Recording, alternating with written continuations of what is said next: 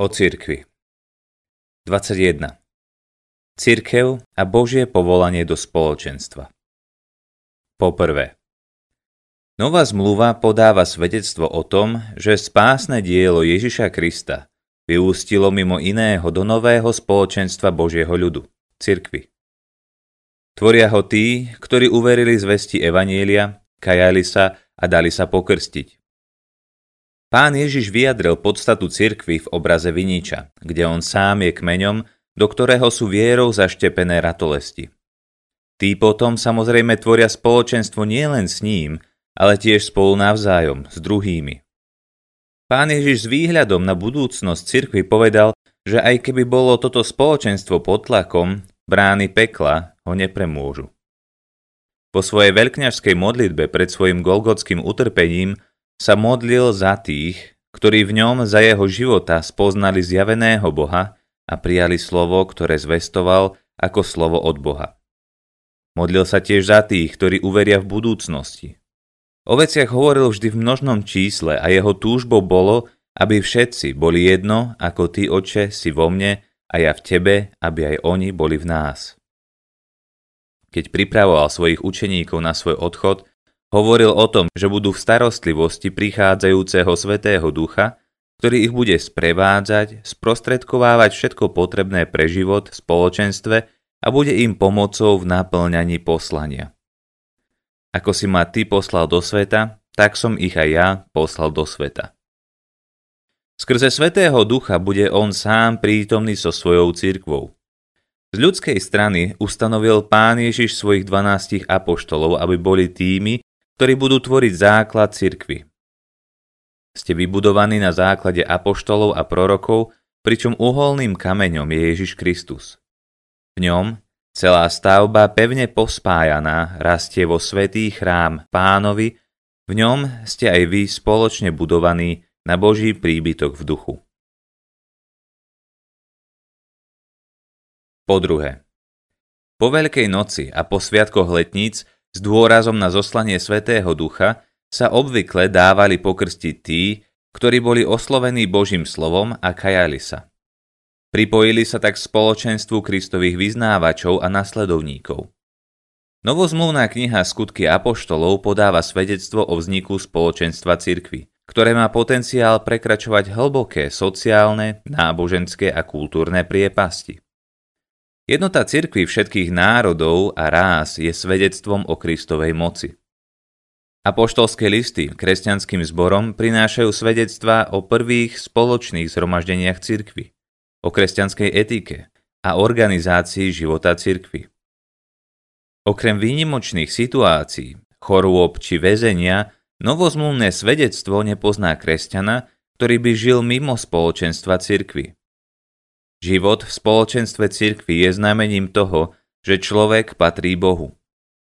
Krst obráteného človeka je spečatením jeho pripojenia ku Kristovi, k hlave cirkvi a tiež zapojením do pozemského Kristovho tela. 22. Cirkev vo svetle novozmluvných obrazov. Po tretie.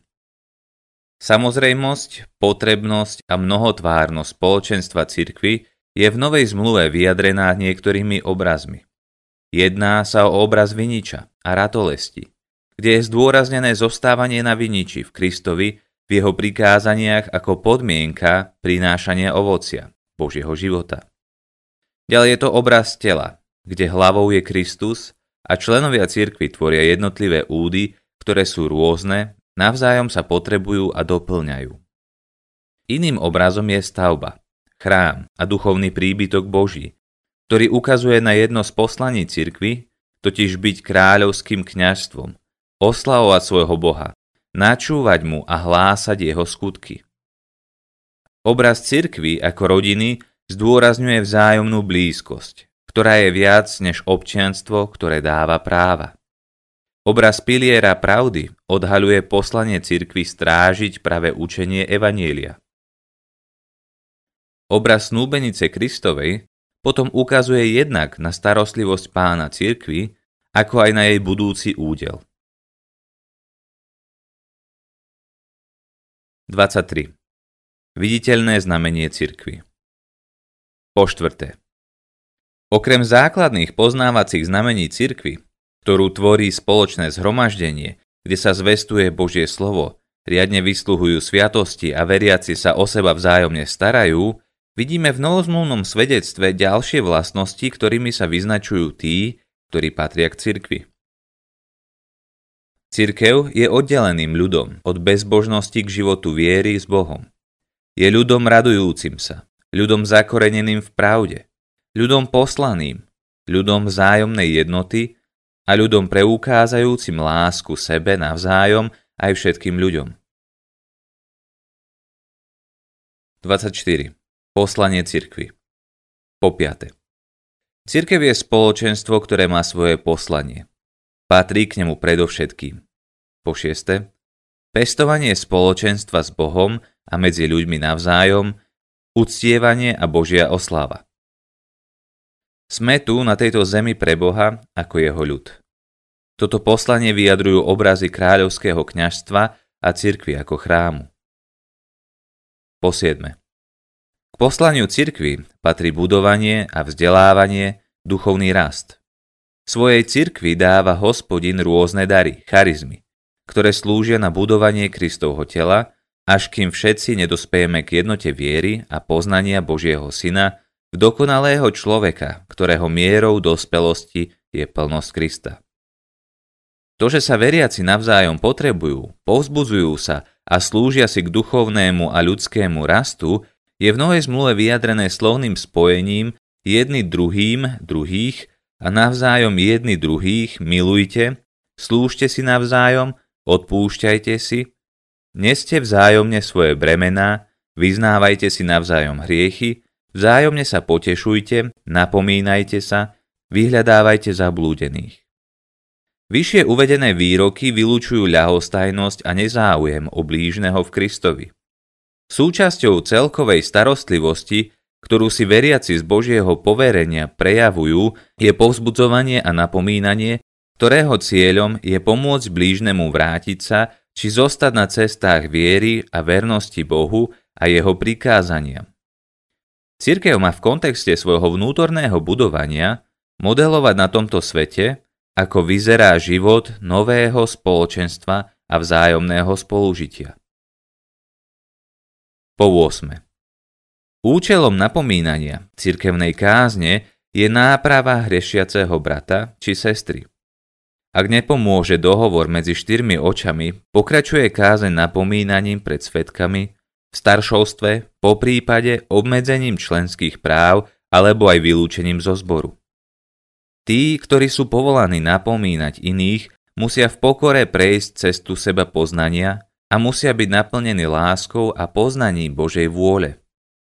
Dôvodom k napomínaniu sú nebiblické učenia, zrejme mravné poklesky odporujúce písmu, prejavy nelásky, zlé reči ale aj vytváranie rozbrojov a porušovania poriadku spoločenstva cirkvy.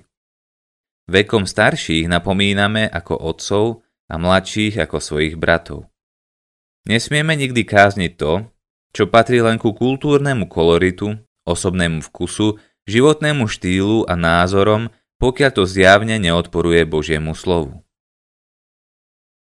Po deviate kresťanskom zbore je rovnako dôležité vedieť kázeň vykonávať, ako ju aj príjmať. Napomínanie považujeme za súčasť strážnej služby lásky, nie za odsudzovanie alebo prejav nepriateľstva. Po desiate. Poslanie cirkvy sa nevyčerpáva smerom k Bohu a smerom dovnútra cirkvy. Neudeliteľne k nemu patrí poslanie byť soľou a svetlom sveta a byť svedectvom nebeským mocnostiam o Božej múdrosti. Pán Ježiš sa vo svojej veľkňazskej modlitbe v Getsemane modlil.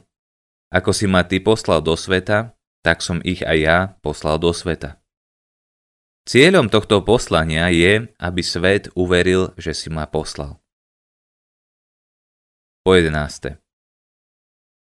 Poslanie cirkvy na zemi smeruje tiež k naplneniu toho, čo znamená, že sme boli stvorení k životu na tejto zemi v najvšeobecnejšom slova zmysle. Predpokladom naplnenia stvoriteľskej úlohy je byť človekom a pripraviť sa na Ježišov príchod.